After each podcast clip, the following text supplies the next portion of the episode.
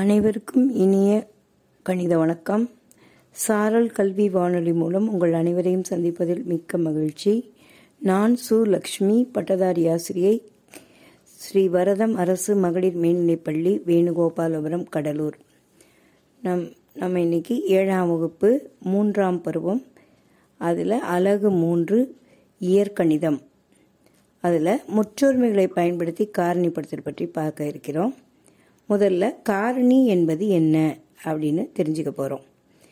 எந்த ஒரு எண்ணையும் மீதி இன்றி வகுக்கும் எண்ணை அதன் காரணி என்கிறோம்.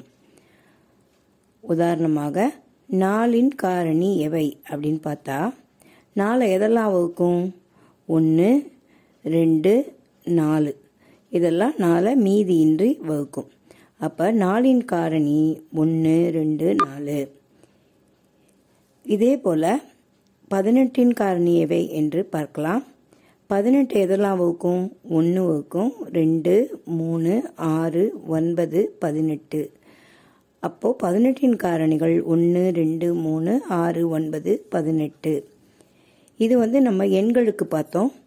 இதே போல் இயற்கணித கோவையின் காரணிகளை காணும் முறையை நம்ம இப்போ பார்க்க இருக்கிறோம்.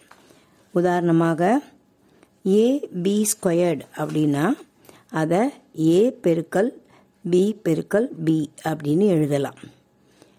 Minus three p q cube அப்படின்னா minus three into p into q into q into q. இதெல்லாம் ஒவ்வொன்றும் அதனுடைய காரணிகள். அந்த காரணிகள் வச்சு தான் நம்ம பெருக்கிறோம். பனிரெண்டு m cube n cube p. பனிரெண்டை முதல்ல எப்படி பிரிக்கிறோன்னா ரெண்டு இன்ட்டு ரெண்டு இன்ட்டு மூணு. எம் கியூப் வந்து எம் பெருக்கல் எம் பெருக்கல் எம். என் கியூப் என் பெருக்கல் என் பெருக்கல் என் பி. இது ஒவ்வொன்றும் அதனுடைய காரணிகள். ஏ ஸ்கொயர்ட் மைனஸ் ஒன் அப்படின்னா இது எந்த வடிவத்தில் இருக்குது? A squared minus b squared வடிவத்தில் இருக்குது. அதாவது ஏ ஸ்கொயர்ட் மைனஸ் ஒன் ஸ்கொயர்ட்னு எழுதிக்கலாம். அப்போது ஏ ப்ளஸ் ஒன்று ஏ மைனஸ் ஒன்று. அப்போ ஏ ஸ்கொயர்ட் மைனஸ் ஒன்னோட காரணி ஏ ப்ளஸ் ஒன்று பெருக்கல் ஏ மைனஸ் ஒன்று.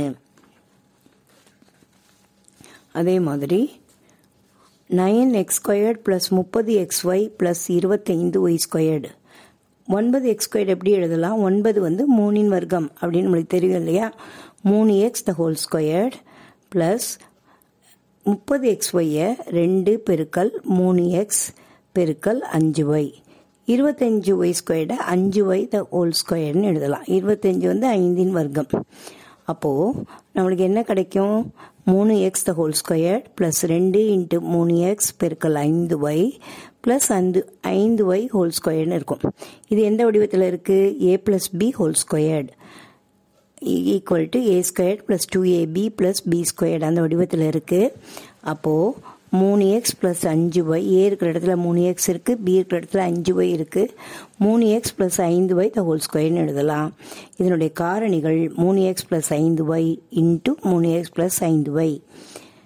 இதே போல் நாலு எக்ஸ் ஸ்கொயர்டு மைனஸ் நாலு x y plus y squared அப்படின்னு கொடுத்துருக்காங்க. நாலு வந்து எதனுடைய வர்க்கம்? இரண்டின் வர்க்கம். அப்போ இரண்டு எக்ஸ் த ஹோல் ஸ்கொயர்னு எழுதலாம். நாலு எக்ஸ் ஒய்யை இரண்டு இன்ட்டு இரண்டு எக்ஸ் இன்ட்டு ஒய்னு பிரிக்கலாம். ஒய் ஸ்கொயர்டை ஒய் பவர் டூன்னு எழுதலாம். அப்போது இது எந்த வடிவத்தில் இருக்குன்னு பார்த்தா a minus b whole squared equal to a squared minus two a b plus b squared வடிவத்தில் இருக்குது. ஏ இருக்கிற இடத்துல இங்கே ரெண்டு எக்ஸ் இருக்குது, பி இருக்கிற இடத்துல இங்கே ஒய் இருக்குது. அப்போ ரெண்டு x minus y the whole ஸ்கொயர்னு எழுதலாம். ரெண்டு எக்ஸ் மைனஸ் ஒய் இன்ட்டு ரெண்டு எக்ஸ் மைனஸ் ஒய். இதுதான் என்னுடைய காரணி. இவ்வாறு முற்றொருமைகளின் காரணிகளை நாம் கண்டுபிடிக்கலாம். அடுத்த வகுப்பில் அசமன்பாடுகள் பற்றி காணலாம். நன்றி.